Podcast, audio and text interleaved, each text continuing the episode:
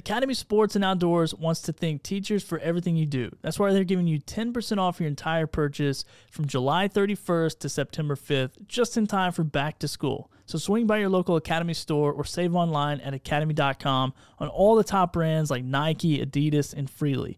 Don't wait, start enjoying your special thanks and savings today. Teachers and school staff, please bring your school ID to receive your discount at checkout.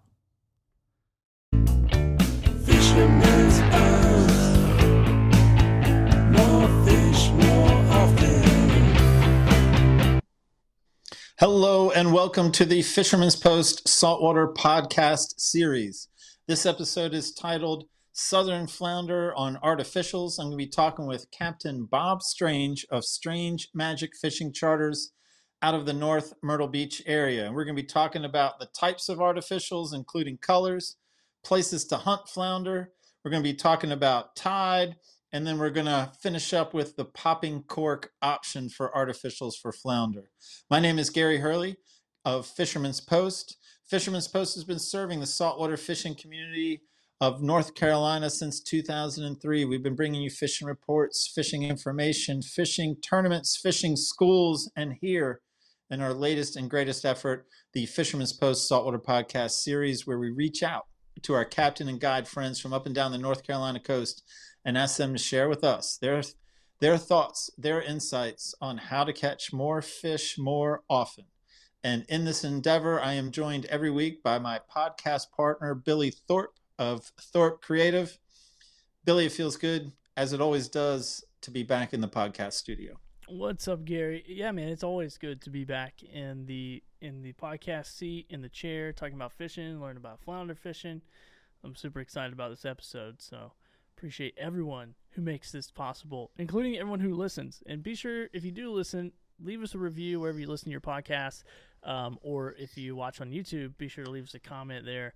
Always enjoy reading those, even if you make fun of me. I enjoy reading. No, I'm just kidding. Not really. If you make fun of Especially- I enjoy. If you Especially make if fun you make fun of Billy, we enjoy them. and I would say, yeah, I actually had that thought. It seemed like early on we were getting more comments, and now we're getting less comments. And That's what, I- that's I what would love to see it increase. Either you're crushing it and we're creating some amazing content, or we suck.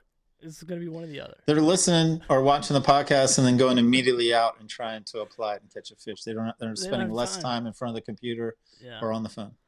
That makes sense. That makes sense. They don't have time. So anyway, well, I'll, speaking of time, I'll I'll hurry this along so we can talk about fishing. But I do want to talk about our sponsors really quickly, and uh, we'll talk about our newest sponsor. So first up is SRD. 20 so you can go to srd20.com and they uh, provide cleaning products for for the boater for the outdoors person and i got a couple here i got the waterless wash and wax gary so our friend Stuart over here at SRD20 sent these over, and then also the graphene. Um, what is this? Spray protecting. There you go. Um, so he sent some of these over. So if you guys want to check that out, if you're looking for um, some new products to try on your boat to, to clean them, to wax them, uh, and also cars and kayaks and all kinds of other stuff as well. So they sent these over. Um, I almost drank one earlier, so I almost made a huge mistake. But it, good thing it has directions on the bag if I do. Yeah, I like the. Uh, I like the motto. It shouldn't be hard work. I mean, if you Yeah. if you have a boat and you're trying to take care of that boat, sure, it's a labor of love. But there are plenty of times where you want it to be short work but effective work.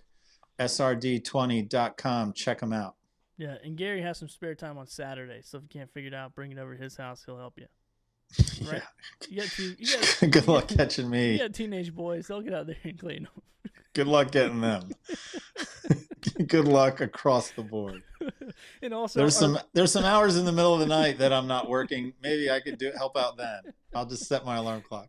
Sp- spray on or watch on, spray off or whatever. Uh, all right, I'll get to our next sponsor here, Marine Warehouse, the longest running sponsor of the Fisherman's Post podcast. Got a message from them. We'll be right back. At Marine Warehouse, we have everything from trailer, trailer parts, engines, engine parts, new boats, boat parts, a full store. We have a service department. We are your one stop shop for marine equipment and hardware. We offer a wide variety of parts and accessories for all your marine needs. The best part about working at Marine Warehouse Center is to help customers really get the most out of their coastal lifestyle and share our love for the water. At Marine Warehouse, we're here to get you out on the water because of our love for the water. We like being out there and we want you out there with us. There you go. Ah, our good friends. Man, I tell you, the thought I had watching that is like, hey, don't overlook trailer care. Don't overlook that trailer. When we live here in a hurricane central area, you know, you want that trailer to work when you need it to work. And they are as good as trailers as anything else they do, man. You know, I, I mean, I recently had my trailer serviced, you know, in part because of the potential hurricane. And now that we're in that time of the calendar. Yeah. Yeah, man, that's a good point. And they do a lot of trailers. I see those stickers on trailers all over the place. Even my A lot. neighbor, my neighbor has one. Well, he bought a motor there too. He he came there because of us, by the way. I'm just kidding. I don't know that to be true, but I'm gonna keep saying that. Keep saying it, man. keep saying it. Yeah, yeah. Give me credit for that sale. Um, so, well, as you know, Gary Emmett has been traveling quite a bit, and we've been trying to keep up with him and people sending pictures and all that kind of fun stuff. Um, so we've been doing a little bit on the show called "Where in the World is Emmett?" where I give you a couple of hints and you can guess Emmett's location. Where in the world is Emmett? I think I only need one hint this time. One hint. Okay, so he is in the same town where Charlie Daniels was born. We're out of my zone already. Tennessee, Kentucky, I don't know, man. I don't know my brown liquor. All right, I'll, I'll give you another guess. He is in the town where Michael. Nashville. We're talking born. music. We're not talking liquor. He's in Nashville. No, he was not born in Nashville. Michael Oh. Jordan was born in this city. Wilmington?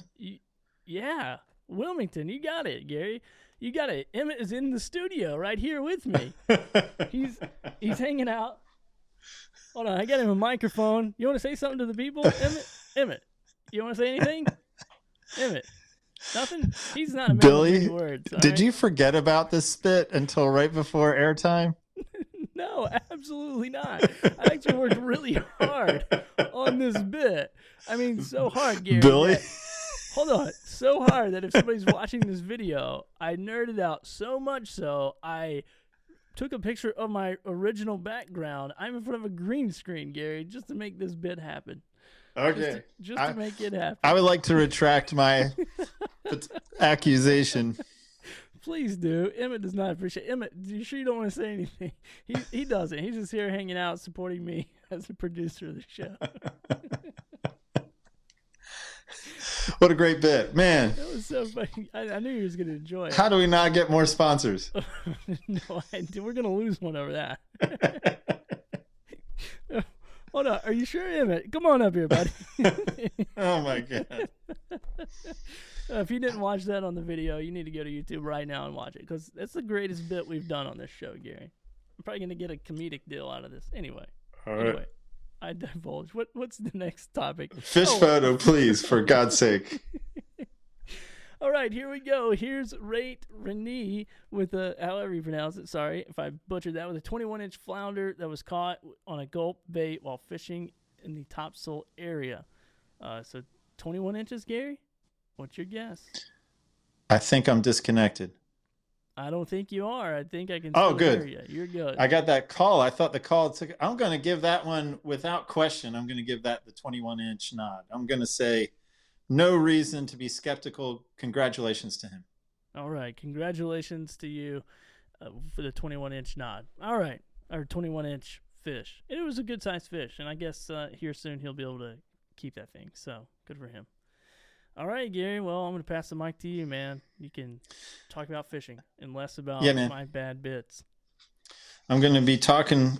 I'm going to be talking flounder here, but before I go, a reminder: Billy's best takeaway. I'm coming back for Billy's best takeaway at the culmination with my show of my talk with Bob Strange, and I'll also quickly mention weekly inshore fishing reports brought to you by Fisherman'sPost.com. Fisherman'sPost.com member content, weekly inshore fishing reports. But right now, I would like to welcome to the show Captain Bob Strange of Strange Magic Fishing Charters out of the North Myrtle Beach area here to talk to me about flounder. Welcome, Bob. It's a pleasure to have you back. Thanks, Gary. I'm uh, glad to be here. Well, right on. We're going to talk about flounder. We're going to talk about southern flounder and artificials. But as you know, we don't get right to it. You got two questions. First question, you tell me you're ready. I give you question number one. Go shoot. So why should we sit here and listen or watch and listen you talk about southern flounder or any flounder for that matter? That's a great question. Maybe I should leave. No, I'm just kidding. Um, yeah, I've been I've been fishing my whole life, and uh, uh, flounder is probably one of my favorite fish to catch, just because the fact they're so good to eat. Except, of course, in North Carolina you can't keep them right now, but uh, in South Carolina you can. But uh, hopefully, I can give you a little bit of insight of how to fish these fish for these guys uh, using some artificial baits, and uh, and you'll be a little bit more successful, and and uh, hopefully your flounder will crawl up on your list as well. All right, that's an acceptable answer. You qualify for question number two, and as tradition goes, it's a non-fishing related question. Are you ready for question number two, sir? Yes, sir. How about it? All right, well, I'm playing off of strange magic. I got a couple of strange magic, emphasis on magic questions for you. Question number one is easier than question number two. Question number one What U.S. landmark did David Copperfield make disappear? Oh my gosh. Um, Really big U.S. landmark. Washington Monument, Go further north to New York City. Empire State Building. Statue of Liberty. I knew that's what you were going to say next. Statue of Liberty. I was around the In- tip of my. T- So, it, so I said the next one's harder, Yeah. unless you're a Magic fan, which Oh, I'm man. not. I mean, I found this on the internet. How long did? I thought How long did? Electric Light Oh. Orchestra. That- How long did David Blaine freeze himself in ice in Times Square? Do you remember that one from what was it, 2000? uh, not familiar with David, but uh, I would say, uh, how about an hour? How about 64 hours? I mean, it was a big magic trick. 64 Ooh. hours frozen in ice in Times Square. But enough about strange magic. Let's get to flounder. Yeah. People love flounder. You know, again, yes, North Carolina rules have tempered our enthusiasm for them, but it's still there. It's still beneath the surface. So, in your show notes, we're going to start with artificials instead of talking about where to find them. And I, I like that. I like that break. So, when you're talking about artificial options for southern flounder, Right. what comes to mind? Usually, usually what I use, Gary, is uh, I'll usually uh, just pin artificials onto jig heads a- and uh, and use primarily three weights: sixteenth, eighth ounce, and quarter ounce, uh, depending on how fast the tide's running. You, you have to be on the bottom for the for the flounder, obviously, because they, they that's where they live. Uh, and as everyone knows, they, they have a, a white side and a and kind of a camouflage side, and the you know obviously the white side is on the bottom, and they have two eyes on the on the top, and so they're ambush uh, fishers, and so they they just wait for bait to come right over across their, their head, and and then they come up and slam it, and then go right back down. All right, so I'm going to get you, I'm going to push you to be way more specific, and we'll start with jig heads and then we'll go to the soft plastics. So I am well aware, and many people talk about the the weight of the jig head depends on you know the current or the depth. So what is the goal? The goal is for it to sink. Fa- I mean, it's flounder on the bottom. Do we want to make sure it stays on the bottom? Do we want to give it the least possible weight to stay on the bottom? Like, what is your goal when you're trying to figure out the weight? I think it's always good to try to mix it up a little bit. Uh, you you want to always try to keep your rod tip kind of angled downward when you're twitching that thing back. And you can go anywhere from just doing a slow retrieve to doing some twitches in there as well. You kind of have to, you do have to kind of zero in on what the fish are looking for that on that particular day. Some days they're looking for a twitch and a pause. Some days they're just looking for a slow retrieve back on the bottom. Uh, it, it really depends. Uh, the weight of the jig head has a lot to do with it. Obviously, the lighter the jig head, the slower the, the fall is going to be after you twitch. Uh, and it just it, really depends on the current. If you've got a lot of current, obviously, a lighter jig head is gonna is, is gonna be moving a lot faster through that current. If you want to concentrate on on certain spots that you have a, when you have a fast current, and I, would- I would step your weight up just a little bit on, on something like that. Uh, uh, and also different times of the year as well. You know, with, with the size of the bait right now in August, the size of the bait's getting pretty big. Uh, so you can actually up up your sizes of your of your jig heads as well as your plastics. All right. And for we're going to talk about again, we'll talk about the soft plastic here in a quick follow up.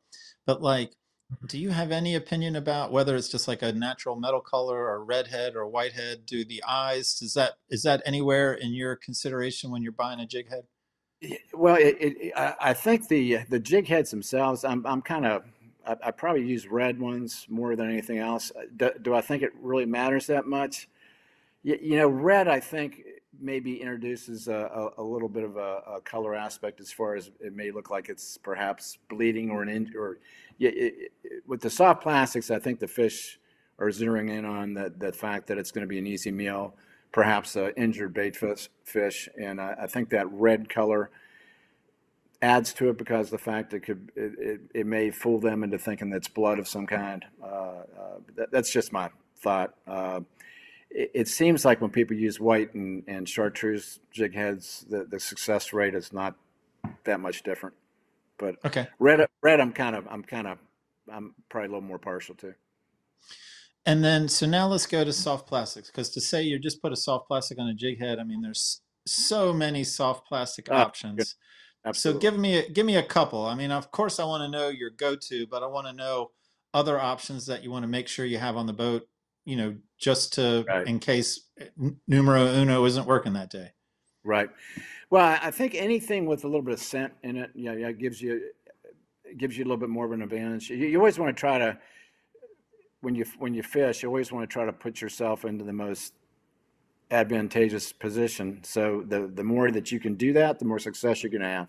Uh, so so I kind of uh, am a little bit more partial to the gulp baits that that that have that uh, that certain amount, amount of uh, uh, scent that's uh, impregnated into it, and and, uh, and it seems like the uh, uh, the gulp baits that work best for flounder are, are that swimming mullet, and I've, I've got some some some examples here, Okay. and uh, and the these guys and and that that that it seems like the chartreuse and the white. Uh, usually uh, we have the most success with, and, and it's kind of funny. You can go in one spot one day, and they'll be slamming the chartreuse, and then the next day they won't touch the chartreuse, and they'll slam the white. So it's a, it- it's you just have to do do a little exper- experimentation there. And I do, But, uh, I but I- was guilty of not looking that close. Were those three inch swimming mullets? I mean, I know Yeah, you they're- already they're- said like the Yes, size they- might depend on the time of year and the size Right, of the right, natural yeah. bait. The biggest ones you can get right now because the bait's are really big. So so th- those were four inch, and so you you, you do want to get some some, uh, some bigger baits for right now. Uh, the, the only disadvantage with the with that swimming mullet kind is that uh, the the tails are a little bit thin. So if you get if you get some trash fish coming in there like some croakers or, or lizard fish or something like that, they're gonna you know occasionally bite those tails off. But uh, that's just just fishing. And if I said, Bob Strange, you're going to go flounder fishing tomorrow and you're not allowed to have a swimming mullet soft plastic on the boat, I'm just taking that power away from you. Then what are you going to put on a, on a jig head? You know, I, I think I think again, if you go with anything that has some stink on it, any, any kind of any one of those gulp, the, the swimming shrimp, or they also work pretty well too. It seems like uh, every year you, you have a bait that they ha- have a tendency to kind of hit more, and, and a certain color they have they have a tendency to, to hit a little bit more. So uh, I, I would say stick with the gulp baits, but but if you do have to go with like a Z-Man or something like that, just have some some stink you can put on with some Pro-Cure or, uh, you, you know uh, any of the other varieties of uh, of stink that comes comes along. Okay. And then uh, a follow up on the color. So that white or chartreuse, um, again, anyone, I get it. Anything can work on any given day. But if we're trying to pattern, have you noticed like on darker water days you do something or cloudier days you do something? I mean, have you seen any trends or any patterns in that capacity? That that's a great question. It, you know, as we're all told, like like you know, on darker days, cloudier days, you're supposed to use darker baits uh, or darker sw- swim baits, uh, and on brighter days, supposed to use brighter. Uh, do I find that that's a pattern that always holds? No. Uh, I mean, some t- some days you can it can be a cloudy day, and you can use a bright white, and it works wonderfully. Uh, and some days you can have a, the brightest day in the world and use a darker bait, and it, it works real well too. Uh, so other darker baits you can you can use. I mean, there's there's other all sorts of things. This is a, a real big. This is a little bit bigger bait uh, that you, that you can use. Uh, it's one of those jerk baits, and, and this one's uh, like a, a five. I think it's a five inch, but. Uh, something like this uh, are, are always good to try. Other dark ones you can you can use, and of course uh, you, you know the you can go with Z-Man's got these power prawns and yeah, there's just so many different kinds, and you can even use like the the Z-Man ha- has these paddle tails that, that will work too.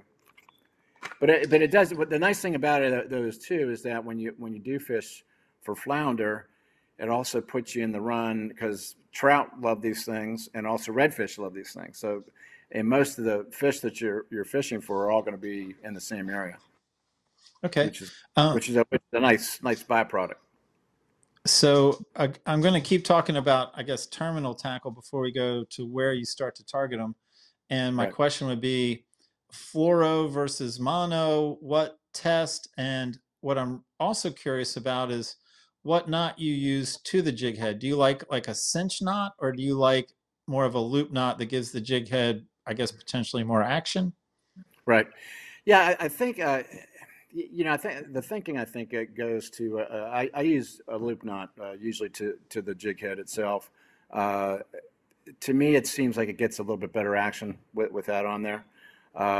You know, I guess I guess uh, all the fish we've interviewed, they they uh, they uh, they have their own opinions as well. But uh, it seems that the loop knot works well, and it's a good it's a good solid knot, and it, and it works uh, works very well for us. And uh, and you just and it, like like we, we got our you know our jig heads right here. This is an eighth ounce, but an, an eighth ounce is probably a good is, is good bait to start with. You can bump it up to a quarter. Here's a quarter, and then of course you got you got the sixteenth for for uh, for later as well. But these all have long shanks, so you, so you, you can actually put a pretty big bait on these things, which which is kind of a nice thing. Uh, What's your what's your opinion about fluoro versus mono and and what pound Right. test? Yeah, so so I my my main line I have a braid and I use 15 pound test with, with Power Pro. Uh, color on that I don't think really makes that big of a difference. I have I have like the the moss green color and uh, I use fluoro leader uh, 20 pound uh, and and, uh, and usually put a yeah three or four p- foot uh, a piece of that on uh, to connect onto the jig. Okay. So let's go to the places that you like to target then. I mean, I, you know, I think that's a good basis in terminal tackle talk. And so down Right. your way, North Myrtle Beach, Little River, you're heading out for a day of flounder fishing. You know, you know, you can organize this conversation however you wish, you know, low tide, mid tide, high Right. tide, but you know, what go how how do you strategize like the best chance to hook a flatfish or many flatfish? Well, I, th- I think that things you always want to look for in any fishing spot for really any fish is that, is that you want to always look for the presence of bait. You want to look for some good structure, like if you can find some some nice uh, transitioning banks from grass to shell. Uh, if you have some oyster mounds, if you have good structure like that, or, or if you have uh, a creek or two that kind of meet at one place, if you have a, a big bend around a creek, if you've got a, a nice deep hole, and, and, and, so structure like that is, is, is wonderful. But presence of bait is very important because you want to make sure that there's bait there, else the fish aren't going to be there because they're, they're looking to eat. Uh, and then uh, accessories to that would be presence of birds. If you have some some blue herons or you got some egrets hanging around, I mean that's going to be a good sign because they're, they're not there for their health; they're there to eat as well.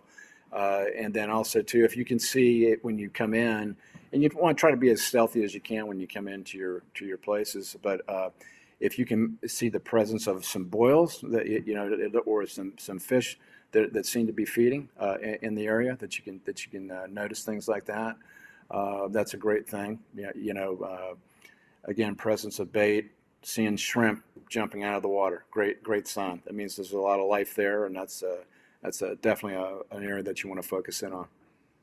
So So, uh, I guess maybe walk me through like how the thinking changes with the tide. Like, you know, low tides, you typically, and again, everything's a theory, but you know, where do you typically start on low tide, and then walk me through the, you know, as the water comes in.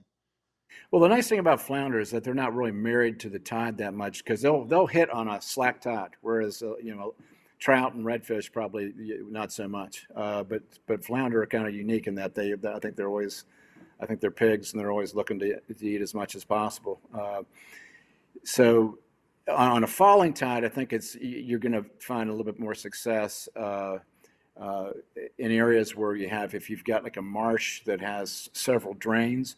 That, that's those are great places to throw to throw right right in in, in front of that area.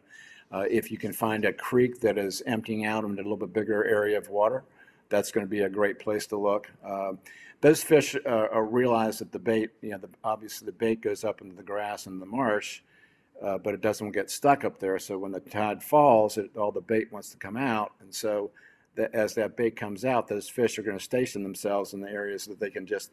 Fish are inherently lazy, so they're going to uh, station themselves right in areas that they know that bait's going to come right over top of them, especially flounder. A flounder's going to be laying on the bottom and just waiting on that bait to come right over top of their head.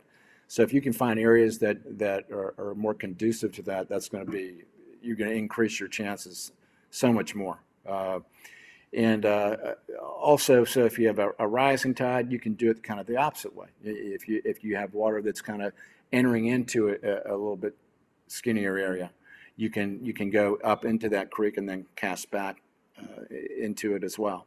Uh, lower tides, uh, I, I, think uh, it, you'll have more success if you look for areas where, where the water has drained out and it's going to concentrate the fish a little bit more. There's less places to hide. Uh, that's going to be uh, things that you want to focus on. Higher tides, the fish are probably going to be stationed a little bit closer to like if, if you're up and going up and down a creek they're probably going to be stationed more toward the shoreline because the fact that's where all the bait's going up and down, just because the bait doesn't want to get eaten. So they're going to go to areas that, that they think they're not going to be eaten. So that's where the, that's where the flounder are going to be. So if you've if you've figured out a spot that you want to try out that you want to target for a little bit, you know whether it's you know a couple of drains like small drains in a creek on a fallen tide or you know creek mouths on a rising tide, what's your methodology? Is it anchor up and really work that area or is it drift with the wind and or tide or is it to control your movement with a trolling motor i'm kind of i'm mostly curious about whether you like to really anchor up whether it's a trolling motor or an anchor in right. cover ground or if you're you like to be on the move well it, it, it probably depends especially if, if you take when i take clients out uh, you kind of have to, to judge uh, what what you have uh, so some sometimes you have people who are, who are very good fishermen, uh, and and you, it gives you a lot lot more options. So. Uh, on something like that, I, th- I, think it's a great a great way to cover a whole lot of ground is, is just to put your trolling motor out and try to be as stealth as you can, stealthy as you can, and, and just kind of patrol up and down those uh, the the creek. If you get some smaller creeks, and then just have them cast uh, to those creek the, the creek banks that's a great way of, uh, of covering a lot of area. Now, on times when you have maybe several anglers on your boat, uh, you know, and, and it's not going to really, it's not going to be real conducive to having people cast where there's just going to be too many lines out there. Uh, you're going to probably want to want to go to more spot fishing. Uh, uh, but a good thing to do is after you come into an area, let it kind of calm down a little bit after you've run into that area because the fish are going to be a little skittish at that point and give it a few minutes. Uh, you, you, know, you don't want to hang too long on a spot, but but if you if you have been at, uh, at, a, at, a, at a place that you have been coming to at di- different points in the tide that you know will probably cut on, that's that's you want to kind of hang in an area like that, and, and, then uh, if you can.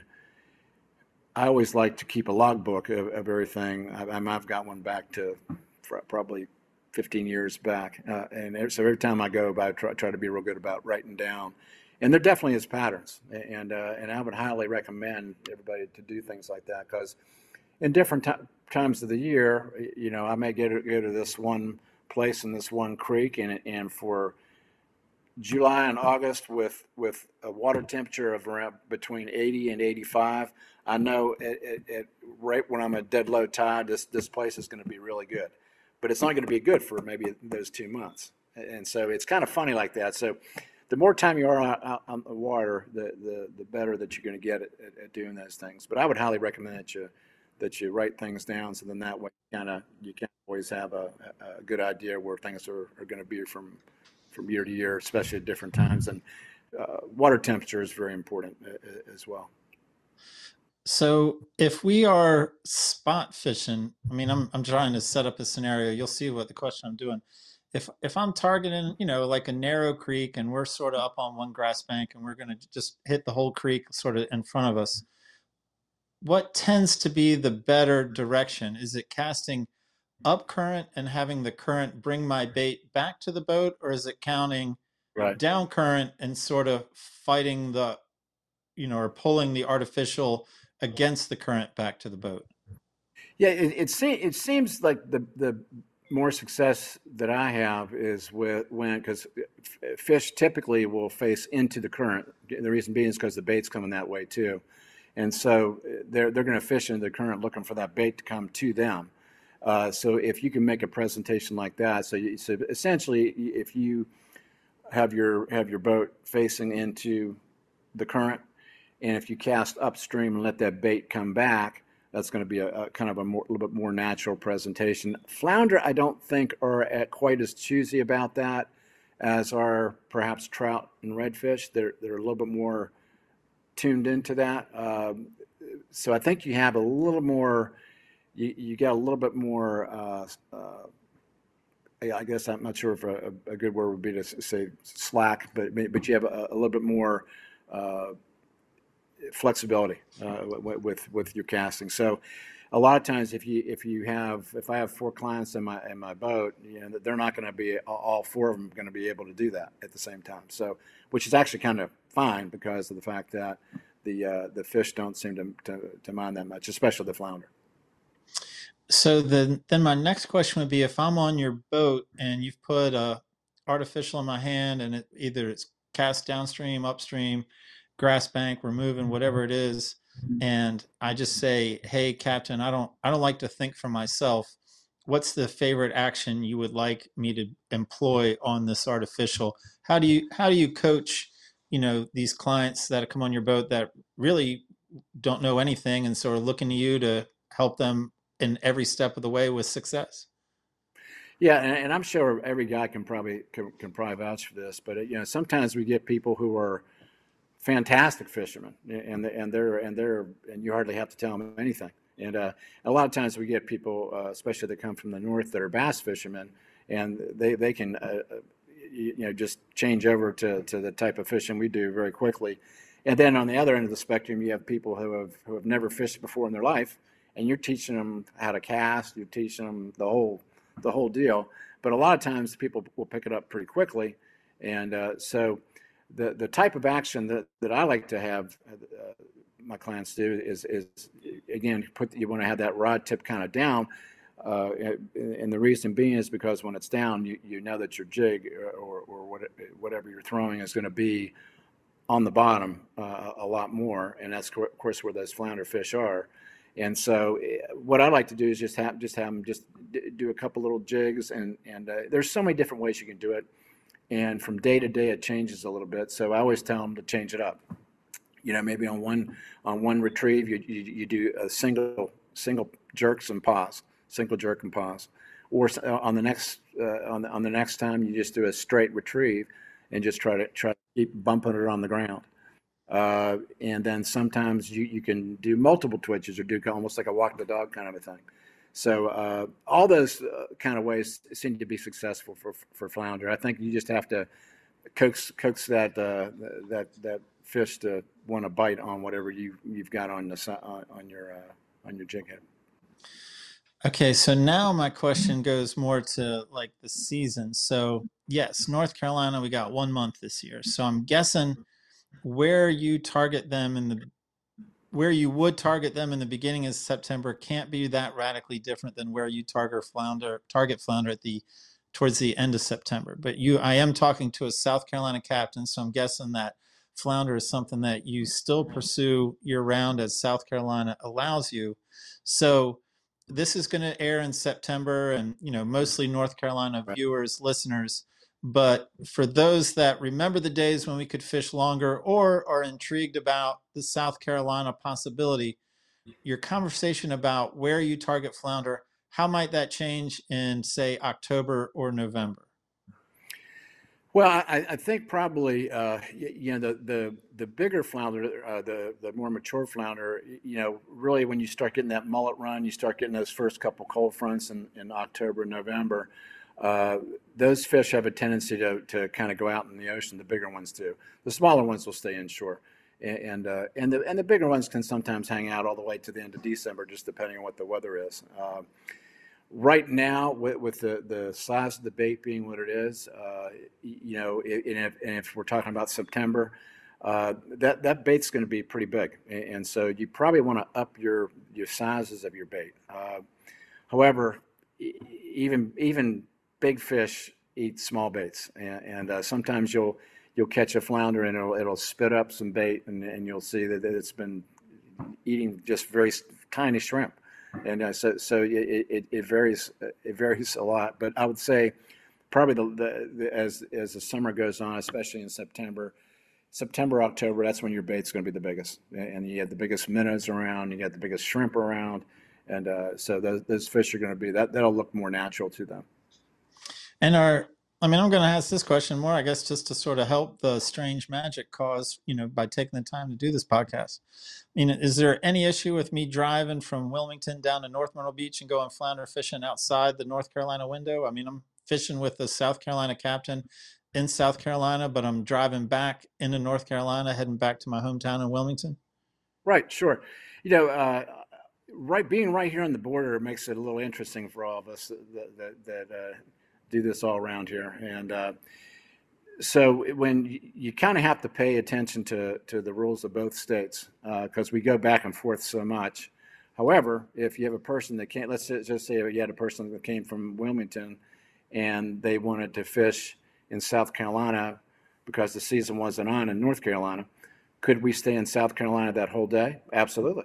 And uh, but however, if you cross into North Carolina, and if you have a flounder in your possession, and and flounder are not in season in North Carolina like they are right now, then they're the the the, the DNR person is going to be is going to nail you for that. So so you have to be kind of legal in both states. But however, if you if you do a flounder trip right now and you wanted to keep keep flounder, you'd have to stay in South Carolina the whole time, if that makes sense.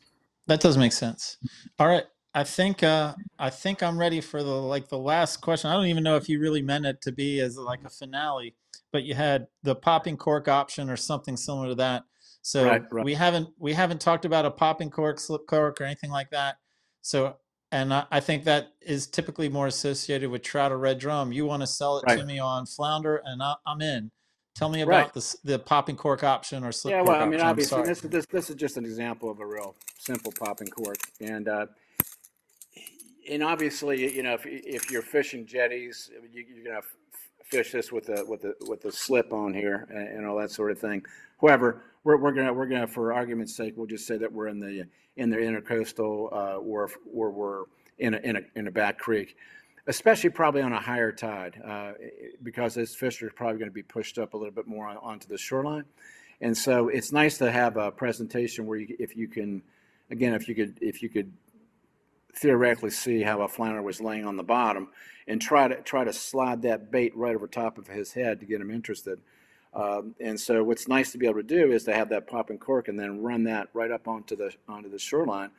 And if you can, uh, there, there's a, a free line technique, which I'm sure you probably know, where you just keep your bail open, and you can allow that allow that bait just to drift all the way down the shoreline, uh, and you can cover a lot of ground like that, being anchored being anchored up, just using the tide.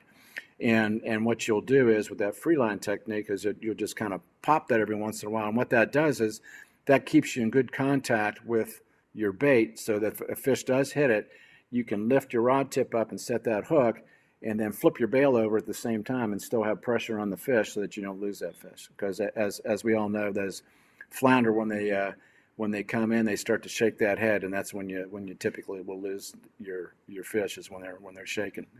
But uh, the, the longer you can keep that pressure on, the better you're going to be, and you'll be a lot more successful like that. with that uh, popping cork option, you know, m- you know, again, not in the deeper Li- Little River jetty waters, but back in the creeks, like we've been talking, is the goal to have the soft plastic make some contact with the bottom and bounce along, or is the goal to have it set as close to the bottom without reaching the bottom when we're I- I flounder fishing? Right. Yeah. I, I- don't think it's that that strategic because of the fact that typically that water right right next to the bank, and you want to be probably within three feet of that bank if you can. Uh, that, so that water is probably going to be in that three foot range, uh, four foot range, and uh, I, I think, of course, when you pop it, uh, obviously, you know the, the, the pop sound gi- gives it a, a, a gives it a little bit of, of it makes the fish a little bit interested in it, but also too, that also pops your bait, your artificial bait up in there, and then of course it flutters flutters back down, and that again will get them uh, excited as well. And, and of course, again, if you have the gulp, then you have a scent, scent in there. So you're just you're trying to introduce uh, as uh, as many different things to get that fish interested in eating that bait. Um, and so hopefully you're going to run that right over top of where a, a flounder is going to be going to be sitting. And, and again, being an ambush fish, it's going to come up and whack that thing. And uh, and and uh, that's why it's nice when you have when you when you do that free line technique, you keep your thumb on your on your on your spool. And uh, so then that way, you if, if you do have a hit, you can set that and then flip your bail and keep that pressure on all at the same time. But that, right. that free line technique's a, it's a really cool cool little thing to use. All right, we're going to finish with setting the hook. Now, with live bait, there's debate, which we won't touch on. Let them eat, don't let them eat, set the hook, Right. or wait, wait, wait, and how long you wait. Thoughts on setting the hook with artificials? So, so artificials, uh, like you were saying, if you compare that to live bait, yeah, uh, you know, so live bait. Now we'll qualify. We'll, we'll we'll separate that live bait into into like maybe shrimp and a, and a minnow. So, it, so a shrimp, a, a flounder will, will eat that right away, and you do want to set the hook right away. But with a minnow, uh, you do have to. That's a, that's the that's the where, where you when you when you feel when you feel that little thump, you're going to let that let that fish kind of eat that and spin that bait around so it can swallow it. And so that's the that's when you really want to when you want really want to wait. With an artificial, you do the you do you do, you do the hook set hook set. So if you feel if you feel that bite, you're gonna, you're going to feel it, and and it, it'll it'll be a very strong bite. And if you if you get that, you, you definitely want to set that hook and, and, and, and keep that pressure on because that flounder will start shaking its head. A lot of times you'll, it's kind of funny, it's, and it's, it's true when you catch it with, uh, with the live bait too. Uh, the first couple cranks, when you crank that, it'll feel like you almost have a snag, or it'll feel like feel like you get a big clump of shells, and then all of a sudden you'll feel you feel that vibration, and you'll know that you're that you're on. Um, so you always want to keep that pressure on that fish because the fact if you even if you let up for a second, uh, you're the, the chances of that fish popping off are real high because that thing is going to be shaking its head. It's almost like a trout. Trout does the same sort of thing. All right. Hey, uh, any last thoughts, Captain Bob Strange? This is where we wrap up your podcast, but I'll give you the floor one last time for to wrap it up for us, or you can tell me I've I've shared what I know. Well, uh, there, there's so many different ways to fish, and uh, what's nice to be able to do, and I like when I take my clients out, I like to have them try all sorts of different ways of fishing because in that way they can kind of get a flavor of what's what the what our area is like.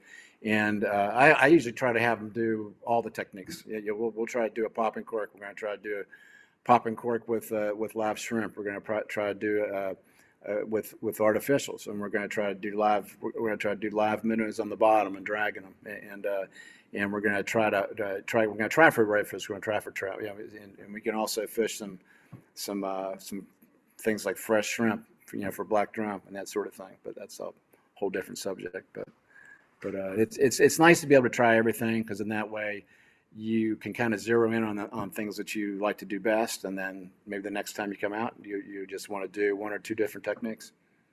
All right, Captain Bob Strange, Strange Magic Fishing Charters out of the North Myrtle Beach area.